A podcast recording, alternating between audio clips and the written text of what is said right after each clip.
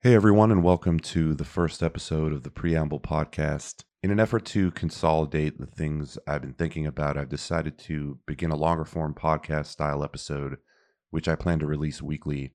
This episode and future ones will be available on iTunes or Apple Podcasts, Spotify, Google Podcasts, and wherever else you get your podcasts. You can click the link in the description if you'd prefer to listen to this episode in your favorite podcast player and that'll bring you to the correct podcast distribution app, depending on which device you're using. Also, as a reminder, I've started a preamble community on locals.com.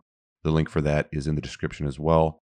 There's not much on there yet, but I have posted a few essays. If you're interested, you can join me there. I'll be releasing premium content such as additional videos and podcast episodes, Q&A sessions, writings on special topics, and we'll also be running a monthly book club do keep an eye out for a post from me within the next few days, as I will be sending out a code you can use to gain three free months of premium membership to our locals.com community. As always, I depend on your support, so please remember to like the video and most importantly, share this episode. It goes a long way to helping the channel grow. Without further ado, episode number one of the preamble.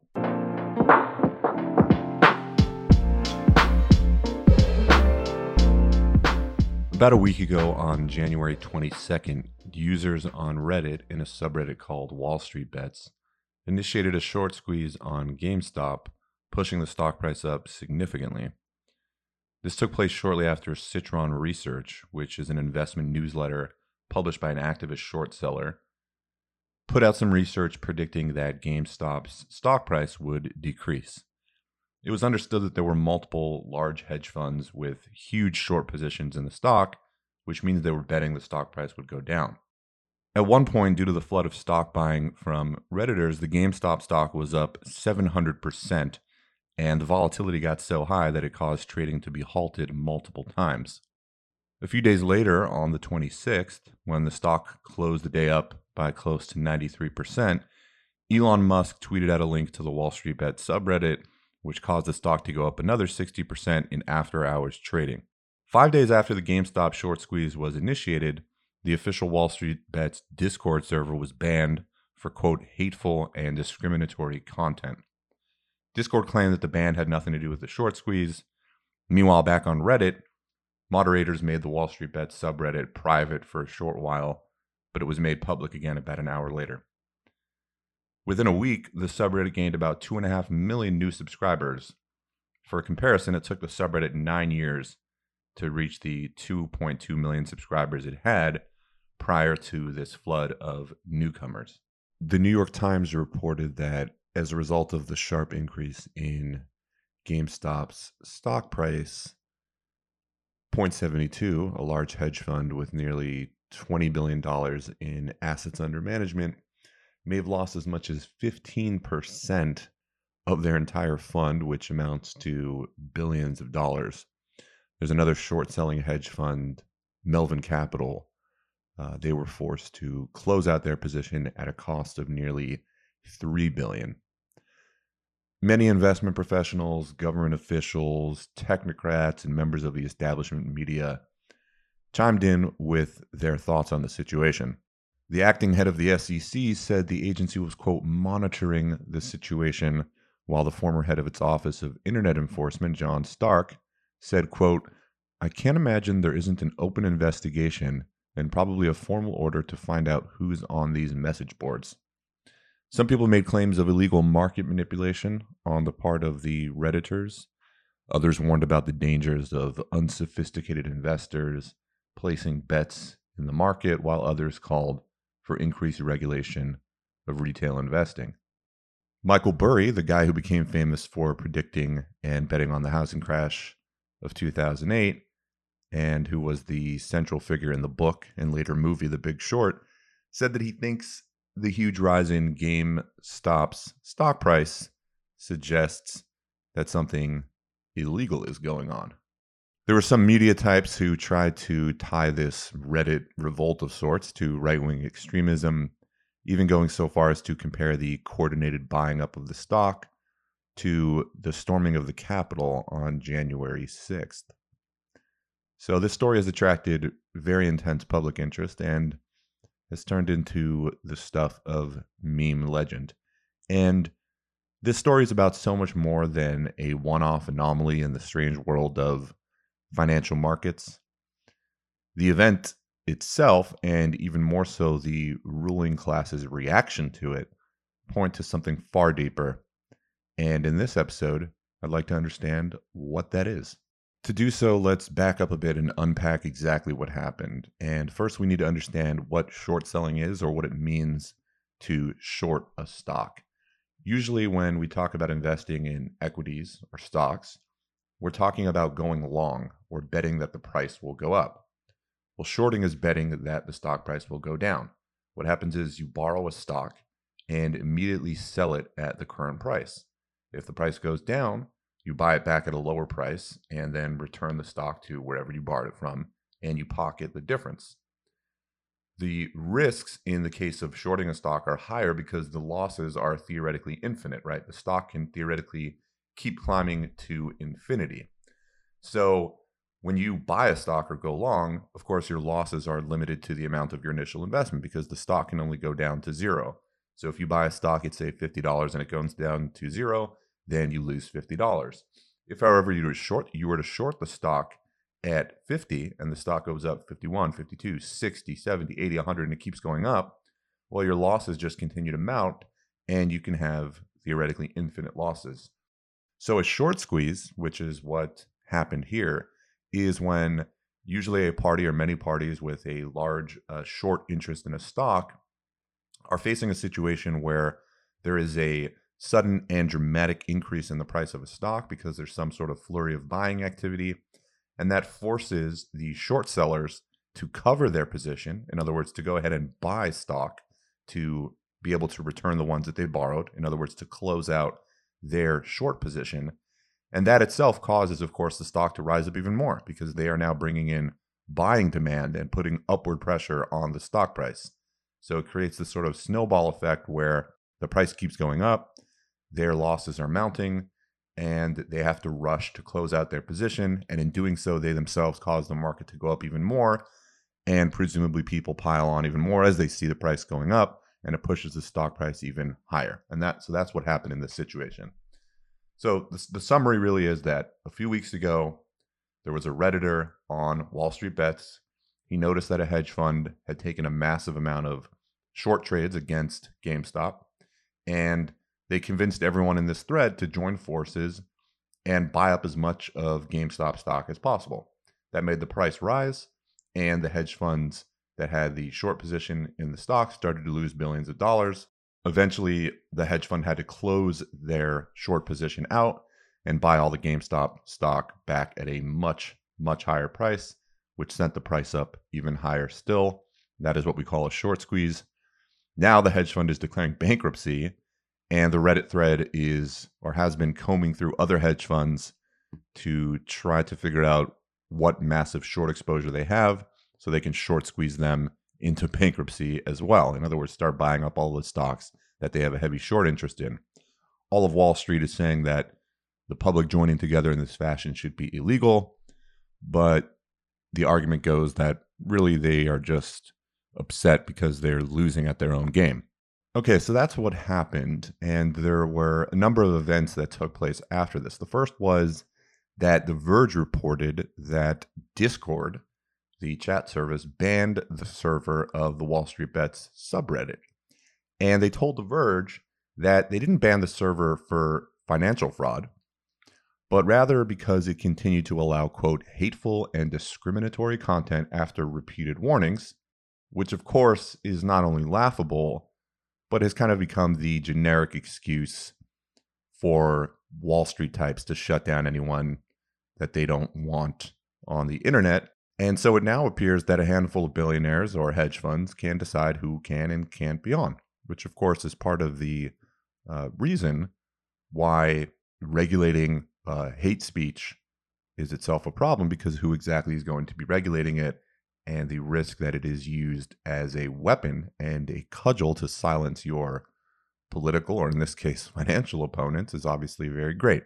So that's the issue there. And of course, people have been wondering well, which hedge fund was it? Was it Citadel or was it Point Seventy Two? Did they just make a quick call to the Discord people and say, hey, we need to make sure that the rally of the GameStop stock doesn't continue. So we need you to shut it down. Anyways, Discord's full statement was as follows They said, the server has been on our trust and safety team's radar for some time due to occasional content that violates our community guidelines, including hate speech, glorifying violence, and spreading misinformation. Over the past few months, we have issued multiple warnings to the server admin, Today, we decided to remove the server and its owner from Discord for continuing to allow hateful and discriminatory content after repeated warnings. To be clear, we did not ban the server due to financial fraud related to GameStop or other stocks. Discord welcomes a broad variety of personal finance discussions, from investment clubs and day traders to college students and professional financial advisors. We are monitoring the situation, and in the event there are allegations of illegal activities, we will cooperate with authorities as appropriate. Now, of course, this is completely see through and no one believes it. Literally every single Discord server, without exaggeration, you can find in the chats something that violates community guidelines. There's all sorts of shit posting and hate speech and glorifying violence that goes on, certainly in any Discord server that's related to a subreddit. So the idea that it just so happens to be at a time when people were calling for the pain to stop because the poor hedge funds were under attack by this coordinated effort on the pat- on the part of redditors. It just so happens to be that at exactly that moment, Discord decided to ban the server. No one's buying it, no one believes it. So that was one of the first reactions was the banning of the Discord server. The press and the media were also in a complete panic. The short seller Andrew Left He's the guy from Citron Research, who I guess originally had published the research uh, predicting that the stock price would go down. And the basis for them initiating their short sell on the stock, he said, I didn't realize it was this cult like. And he denounced it and said it was just a get rich quick scheme, which of course is hilarious because the tactics used by many of these hedge funds in terms of short selling uh, and so on are themselves get rich quick schemes. I want to note that there's nothing wrong with short selling per se. That is a completely legitimate mechanism in financial investing, and it's something that actually defines what hedge funds do. Right? They are not limited. There are long only funds that are only allowed to take long positions. Hedge funds do not have that kind of limitation. And it's completely legitimate for a hedge fund to do research, identify catalysts for a stock price to go down, and essentially predict that the that eventually the market will become aware of those catalysts and it will be priced into the stock. So they might identify one or two areas where people are either failing to appreciate one factor or overreacting to another factor, and that therefore, on their analysis, the fair price for the stock should be much lower. And so they initiate a short position in the stock. The argument goes that this is part of the, the function of places like hedge funds, which is to allow for the efficient allocation of capital. And you can have cases, of course, where, for example, tech companies are running sky high and there's really no justification for it. And so a fund might initiate a short position in the stock and they are rewarded for essentially saying that the stock is not worth what the price currently uh, reflects. Anyways, we had the Massachusetts Secretary of State Bill Galvin on the record saying that this Reddit campaign had, quote, no basis in reality. And as I mentioned before, we had uh, Michael Burry, the uh, the hedge fund guy who bet against subprime mortgages, and he was he was the um, person who was lionized in The Big Short, the book and the movie. He called this uh, short squeeze unnatural, insane, and dangerous. Moving on, we had calls for regulation. We had TD Ameritrade and Robinhood halt trading in these securities, which caused huge backlash and thousands of negative reviews on those apps on both Google and uh, the Apple app stores. Now, there were many people who, following the decision from Robinhood to halt trading in GameStop, among other stocks, people started to call into question the relationship that Robinhood had with Citadel Securities. Bloomberg News had previously reported that 40% of Robinhood's revenue was derived from selling customer orders to market making firms, including Citadel Securities and Two Sigma, which is a practice known as payment for order flow.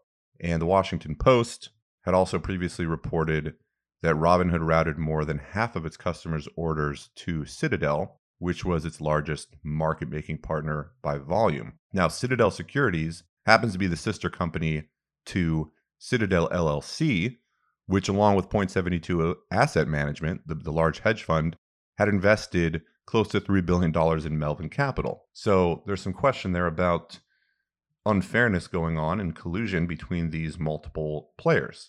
That essentially one of these these funds or one of these asset management firms could just make a phone call over to Robinhood and say, "Hey, you know, we're getting destroyed over here. We're taking a huge bath, and we need you to shut down trading in these securities." Obviously, a very concerning allegation if true. So yeah, as Robinhood restricted the trading in GameStop shares, which essentially put a stop to the growth of the stock's value, right? The price stopped continuing to climb because no one could buy it and push the price up in that way.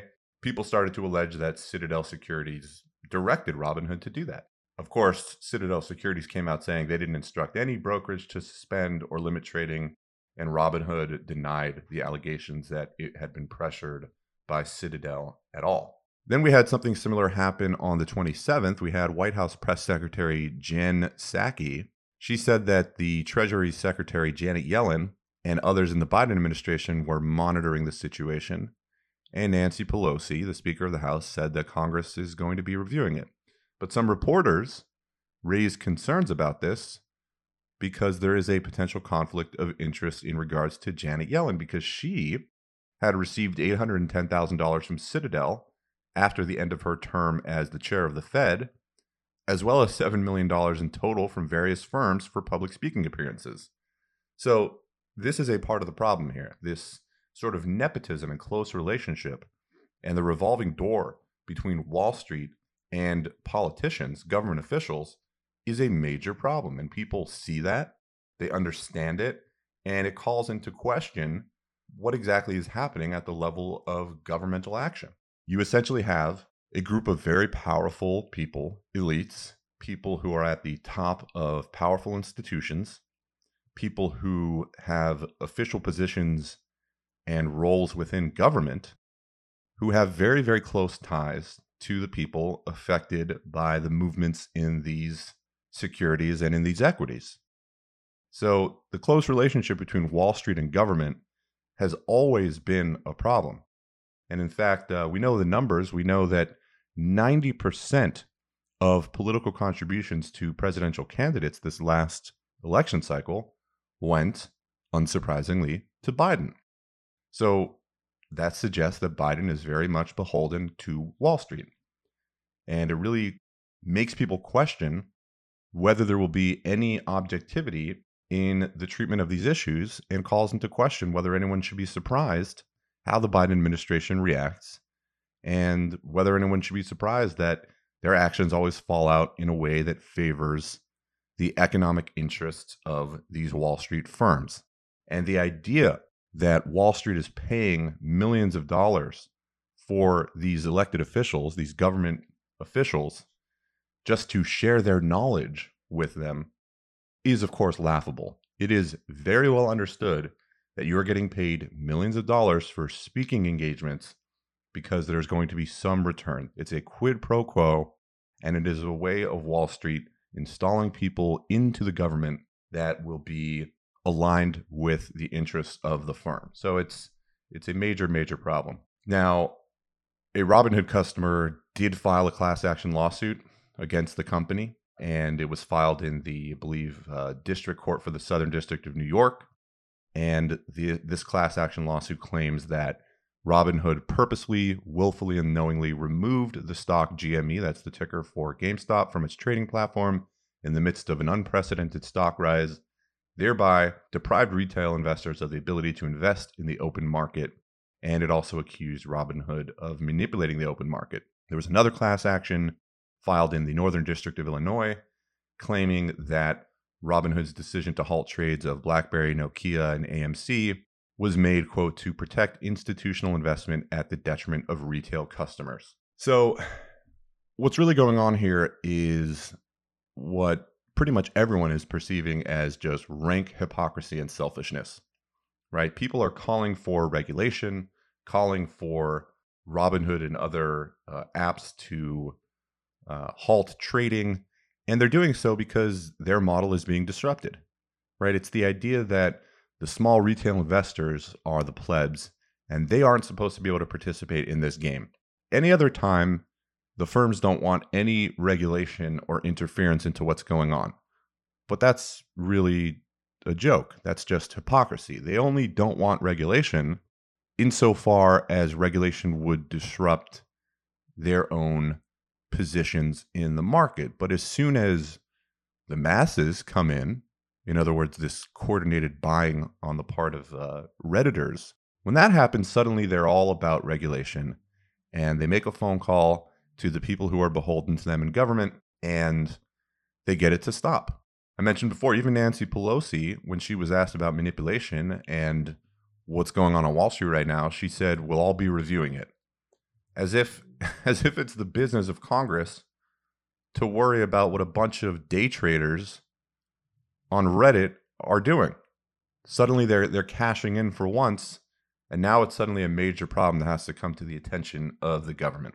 Now, some people even call this white supremacy. And this is where I think the jig is just up, right? If you thought that allegations of white supremacy were appropriate when applied to the storming of the Capitol in DC on January 6th, a lot of people don't think so anymore because it's so obvious when it's used here that it's being used as a weapon to destroy people that are interrupting the game that other very powerful people and firms are playing. So there's a total loss of confidence, and everyone can see the rank hypocrisy and the collusion among companies and politicians. So, in essence, this is a populist revolt against Wall Street. And I think what's so interesting about it is that it seems to cross partisan lines, right? It's right wingers and left wingers alike are cheering the Redditors on, and they're all laughing at the response from the media and technocrats. And we'll see if this leads to any kind of permanent awakening or whether people will just forget about it in a week I think that the logical response would be for people to say, oh, you know what? All those claims of extremism and Nazism and right wing extremists and white supremacists, that's all just being used as a weapon, as a cudgel to silence people's opponents. Because if it's being applied to us and we're just a bunch of shit posters on Reddit, well, then what are the chances that that was being used in any sort of honest way as applied to other people?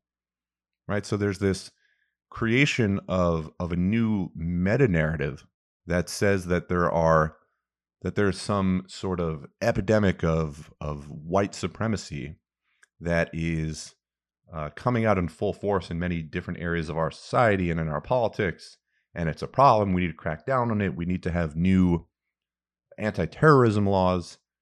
But of course when it's just thrown in the direction of a bunch of redditors who are making money by initiating a short squeeze, causing huge losses to these hedge funds, everyone can see through it.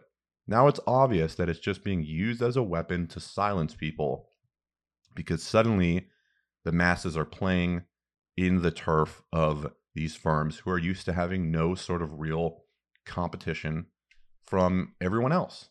It's the domain of the elites being essentially trespassed upon from their perspective and they don't like it and they're going to do everything they can and say everything they can to squash it as soon as they possibly can. The next item of note in this story is something that truly exemplifies the way in which the government has become completely inimical to the public interest. Senator Elizabeth Warren tweeted out a couple of days ago. She said, Casino like swings in stock prices of GameStop reflect wild levels of speculation that don't help GameStop's workers or customers and could lead to market instability. Ooh. Today I told the SEC to explain what exactly it's doing to prevent market manipulation. And she posted the letter Dear Acting Chair Lee, I'm writing regarding the recent surge in share prices for the video game retailer GameStop, whose stocks are up 1,700% this month, including Wednesday's climb of 135%, blah, blah, blah. These wild swings in the value of GameStop and other companies that are subject to similar bets by traders are detached from the factors that traditionally help establish a company's value to investors. She goes on and she produces a list of demands from the FCC. And one of them includes the following question To what extent did online message boards, such as those on Reddit or broader social media amplification, impact the fluctuation of GameStop's prices? Did any of these practices violate existing security laws? So let's get this straight. Elizabeth Warren wants to go after the Redditors. This is a woman who claims to be focused on consumer protection, economic opportunity for disadvantaged, social safety net, other such issues. And here she is, essentially publishing propaganda for hedge funds. Elizabeth Warren, ladies and gentlemen. So, this is just a perfect exemplification of the manner in which the government has become completely at odds with the interest of people. Everyone, left, right, center, understands that the people who coordinated the buying on Reddit, this was just one modest attempt to wrestle back some semblance of power from a system that is completely rigged against the general population and the masses. And Elizabeth Warren's contribution to this debate or this issue is to send a letter to the SEC demanding that they analyze the potential wrongdoing of people on Reddit. Truly incredible stuff. So that's the first story I wanted to go through. I think it's very interesting. There's more to be said. And like I said, we'll see whether this begins a new permanent awakening or whether everyone will just forget about it in a week. All right, next up, I wanted to bring to your attention an article I read recently in uh, Tablet Magazine entitled Journalists Mobilize Against Free Speech. A new generation of media crusaders clamors for government control over what you see, hear, and read, and for banning their competition. This is an article, again, in Tablet Magazine by Armin Rosen. It's very well written, and I recommend you check it out. The article is about this increasing trend that we're seeing towards outright skepticism over the value of free speech coming precisely from the people and outlets who should theoretically value it most, namely journalists. I'm not going to read the article in its entirety, but I just wanted to read the introduction because it sort of sets the stage for what this article is about. And then I was going to read a few of the instances which he highlights of media figures expressing skepticism over the value of free speech. So the article begins American journalism once thought of itself as being inherently and institutionally pro free speech. Visitors to the Newseum, the media industry's temple of self glorification on Constitution Avenue in Washington, were once greeted with the First Amendment inscribed across 74 vertical feet of lofty marble. The Newseum has been closed since late 2019, its operators having discovered the hard way that the public doesn't share the media's heroic level of regard for itself. The Newseum was an anachronism in more ways than one. The idea that journalists themselves look upon the constitutional right to free expression with quasi religious awe is nearly as quaint as the idea the media could be the basis for a major DC tourist attraction. A publicly beloved press that earnestly believes in free speech now feels like it belongs to some fictive era of good feelings. These days, the American public distrusts the media more than it ever has. Confronted with this crisis of legitimacy, today's corporate media increasingly advances ideas that would delight would be power trippers of any party, like establishing novel forms of government control over what you can see, read, and hear, and identifying people with a broad range of unpopular or unapproved views as domestic terrorists. Public discourse is now a conflict space, with social media serving as an information war zone the public intellectual Peter W. Singer declared in an essay published a few days after the alternately scary and farcical Trump riot on Capitol Hill, seamlessly adapting a framework of state level physical violence to a discussion of constitutionally protected speech. In recent years, the United States has seen more severe acts of political violence and deadlier riots than the events at the Capitol. But American guarantees of free speech apparently should not survive the shocking image of Nancy Pelosi's office being ransacked. The notion that free expression is sedition's handmaiden, or that the prevention of treason should be a higher goal than the open exchange or exposure of allegedly dangerous arguments, are not controversial views anymore. They pop up frequently among putatively liberal minded commentators in the Washington Post and the New York Times.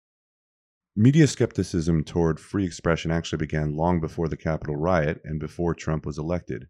The New Yorker's Kelefa Sanneh anticipated the rising ambivalence toward the existing First Amendment regime when he likened speech nuts to gun nuts in a 2015 essay. Today, support for the mainstream American free speech norms of earlier, less Trump addled times is increasingly cast as a kind of sinister eccentricity, as when Slate declared in the days after the Capitol assault that, quote, we have come to a moment in which one half of the country is fighting to be free of crippling, life ending acts of stochastic terror, while another half of the same country is chillingly preoccupied with their right to just talk shit. How chilling to be preoccupied with one's individual rights, or at least to not understand that the legitimacy of one's constitutionally guaranteed freedoms depends on the quote moment that quote we might quote be in. Sanneh wasn't quite so sneering, and in the end he predicted that custom would override any late breaking sense of national emergency. Perhaps America's First Amendment, like the Second, is ultimately a matter of national preference, he mused. In any case, Sanneh wasn't calling for anyone to suffer criminal penalties for protected speech. Sanneh's seeming lack of enthusiasm for fining or jailing people who disagree with him is getting less common among members of a media class determined to show that enemies of the state are its enemies too. In a 2019 Washington Post opinion piece, Richard Stengel, the former managing editor of Time magazine and co author of The Long Walk to Freedom, Nelson Mandela's now classic autobiography, argued that the U.S. was in need of hate speech laws, contending that, quote, the First Amendment should not protect hateful speech that can cause violence by one group against another. As the Biden administration's transition team leader for the U.S. Agency for Global Media, he will no doubt find plenty of support for his vision for state regulated speech among a long list of regimes that journalists once professed to abhor. Here's a look at other outlets and media figures who have gone into hall monitor mode, revealing themselves to be skeptics of the very system of law and custom that enables their profession to exist in the first place. And then the article goes through a bunch of these situations where media types, journalists, and outlets such as the New York Times and others express what I would consider to be very disturbing views about the value and priority of free speech. So the first one is from Anand Giridharadas. It's time for this question to be front and center. Should Fox News be allowed to exist? The author, MSNBC talking head, New York University journalism professor, and former New York Times writer, Vice talk show host, and Aspen Institute fellow recently tweeted Brain mashing as a business model shouldn't be legal. He continued, I'm not a lawyer, but I don't understand why you're not allowed to manufacture bucatini that doesn't have a certain threshold of iron in it, but you can broadcast brain mashing falsehoods and goad people toward terrorism. Shocking that Giridharadas is still permitted to roam free, given how brain mashing I consider this entire line of reasoning to be. The Bill of Rights lacks a POSTA standards amendment, for starters. But there's an inherent arrogance, perhaps even an optimism, to pro censorship arguments. No one ever expects their self invented standards to be turned back against them. The next one, or another one that he highlights in the article, I'm not reading every single one of them, is from Emily Bazelon. America is drowning in lies, the essayist and journalist declared in the midst of a long piece in the New York Times Magazine last summer titled The Problem of Free Speech in an Age of Disinformation. Sure is, but whose lies exactly? What are they? How can an average person be expected to tell lies from truth? Perhaps government censorship is the answer to this problem. Like many of the other proponents of controlled speech mentioned here, Bazelon's writing has a detectable winking quality to it. Don't worry, dear reader, you're not the one who's going to be censored. They are. In fact, the censorship, so called, won't even be that bad. You'll hardly notice it. One thing that people might not immediately recognize when they hear scary sounding words like censorship is that the act of controlling other people's speech can be gratifying, a psychic net positive for those who dream of a purified information space. Supporting censorship even shows that you're in touch with the most advanced currents of continental ideas. In Europe, they might have more regulations on speech, which is a nice way of saying that the government can fine or imprison you for speech that is constitutionally protected in the United States. But these countries remain democratic, in fact. They have created better conditions for their citizenry to sort what's true from what's not and to make informed decisions about what they want their societies to be. Thinking about censorship should inspire warm and cuddly thoughts. perhaps of sipping glühwein up in Schloss, or digging into a plate of steaming oliebollen beside a canal. By contrast, America suffers from a predictably gross excess of speech. Censorship of external critics by the government remains a serious threat under authoritarian regimes, Bazelon writes. But in the United States and other democracies, there is a different kind of threat, which may be doing more damage to the discourse about politics, news, and science. It encompasses the mass distortion of truth and overwhelming waves of speech from extremists that smear and distract. We simply can't have a First Amendment with so much truth being distorted by people who disagree with us, can we? And yet another example from the Associated Press. Like ProPublica, the AP has discovered a shocking, quote, loophole exploited by ideological extremists. Podcasts. Oh, I know something about that. Podcasts made available by the two big tech companies let you tune into the world of the QAnon conspiracy theory, wallow in President Donald Trump's false claims of a stolen election, and bask in other extremism, reports the AP, warning that podcasting plays a particularly outsized role in propagating white supremacy, according to a 2018 report from the Anti Defamation League. Has anyone investigated comic books yet? The lyrics of rap songs? If you haven't noticed yet, seditious, violence inducing content is everywhere. And the last example from the article that I'll go through is from the Washington Post. The 1798 Sedition Act is traditionally looked upon as a low point in the history of the early republic, single handed proof that something like the First Amendment had been necessary in order to prevent the new United States from lapsing into European style despotism. Well, not anymore. On January 14th, the air still pungent with smoke from the smoldering Capitol, Notre Dame history professor Katlyn Marie Carter informed readers of the Washington Post that maybe the act had an idea or two worth considering after all. Maybe this Sedition Act was actually a missed opportunity to make our democracy better through government censorship, especially when it came to the horror of rhetorical attacks on government office holders. True, Carter noted, the legislation has long been vilified as a partisan ploy to suppress the Federalist Party's political opponents, but that partisan weaponization shouldn't cloud the fact that the Sedition Act was also advanced as a response to a perceived crisis of misinformation and its potential to undermine trust in elected officials. For Carter, proponents of the Sedition Act did something important. They highlighted the real threat misinformation posed and still poses to democracy and recognized that people are often either unable or unwilling to arrive at the truth amid a deluge of material. Like a lot of censorship fans, Carter doesn't define the exact legal remedy for speech she finds unacceptable, or define notably elastic terms like undermining of trust in elected officials. But rest assured, some kind of remedy is needed to stave off the deluge. Truth must be protected by some external authority. Today, the task of safeguarding the truth is functionally left up to profit driven tech companies, which is no better a solution than that offered by the Sedition Act. Those social media giants seem to have finally awakened to the danger of misinformation spread on their platforms. It took a violent insurrection to spur meaningful action. It may be too little too late. So, those are the instances that the article goes through, and then it ends with the following. The lone and very much welcome note of balance comes from Jillian York of the Electronic Frontier Foundation, who observes that censorship goes with the tide against what's popular in any given moment. Today, people considered part of the radical right are targeted. Tomorrow, she cautions, the tide might be against opposition activists. For the rising pro censorship voices in media and beyond, history has no tides, just correct answers. What objection will today's anti speech intellectuals mount if someone in power decides they're the ones who have it all wrong? So that's the article. Very good. I recommend that you read it again. It's an article by Armin Rosen in uh, New York Mag entitled Journalists Mobilize Against Free Speech. So, this is a very chilling and disturbing trend that we need to be aware of and keep an eye on. We have the very people who should theoretically be the greatest advocates and defenders of free speech becoming openly skeptical and in opposition to it.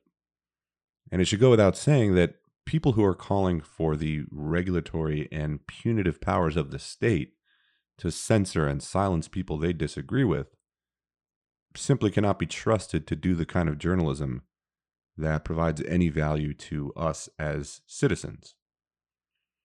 I would say that it would do these people well to read John Stuart Mill's famous essay on liberty. And uh, I would recommend to you, um, my audience as well, to read it if you haven't. It remains, I think, the most persuasive and stirring defense of free speech to date. I've always loved this quote from, from that essay. Mill said, The beliefs which we have most warrant for have no safeguard to rest on, but a standing invitation to the whole world to prove them unfounded. And obviously, the idea that he's advocating for there simply cannot operate in a system wherein people are not allowed to speak freely, no matter what we think of their ideas and their speech.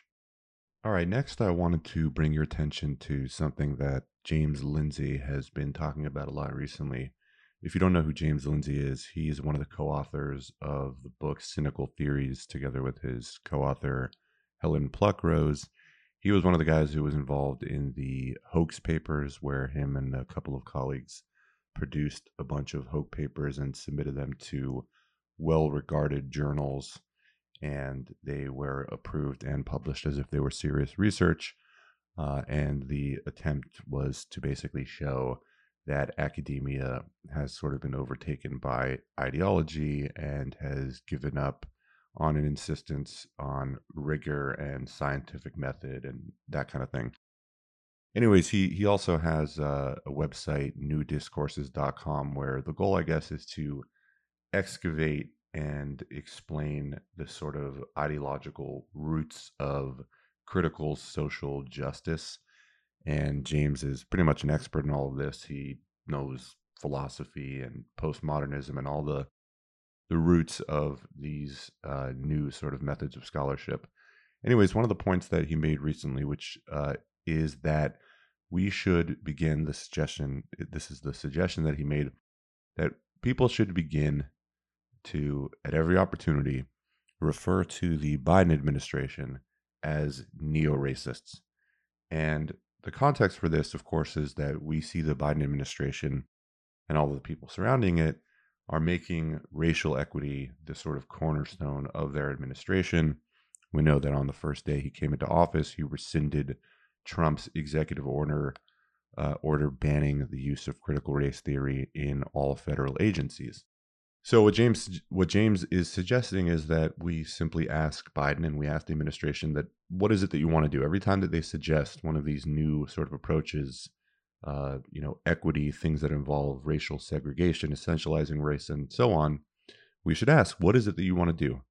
Do you want to do race or sex scapegoating? Do you want to do race or sex discrimination, race or sex stereotyping?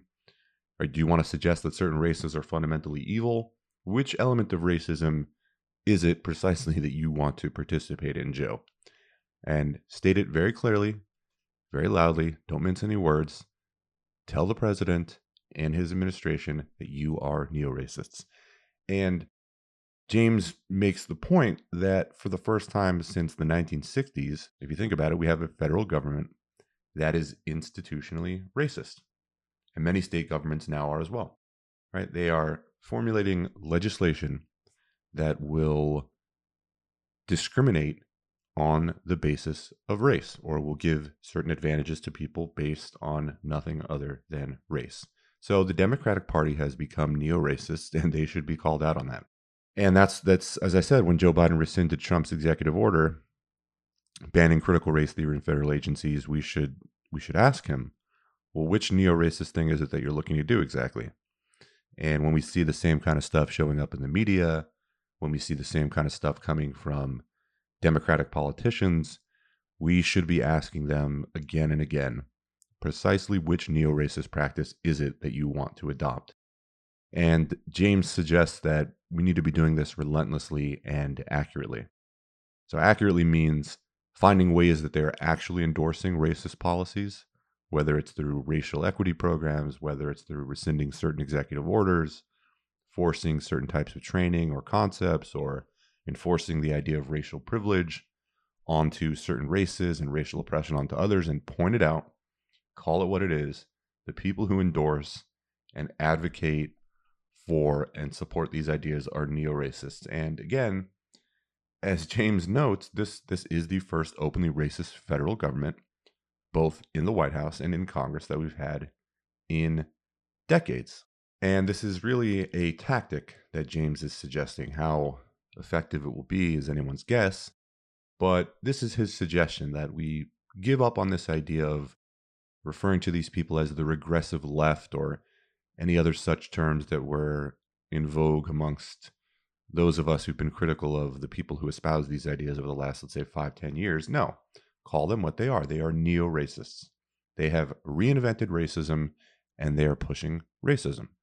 And he suggests, again, never miss an opportunity to call this administration, this Congress, these participants, whether they be Democrat or Republican or independent, what they are, which is neo racists. Make it clear and be prepared to defend that and define what neo racism is. Neo racism is racism that has been reinvented.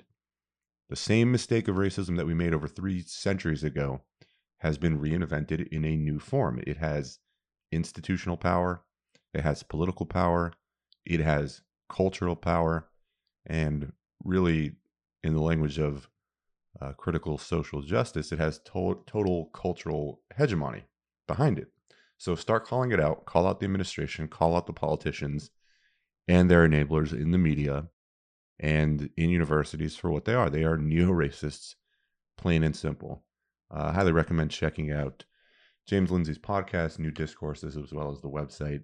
He's also on Patreon and Subscribestar if you want to check out some premium content on there. I find that it's always very useful.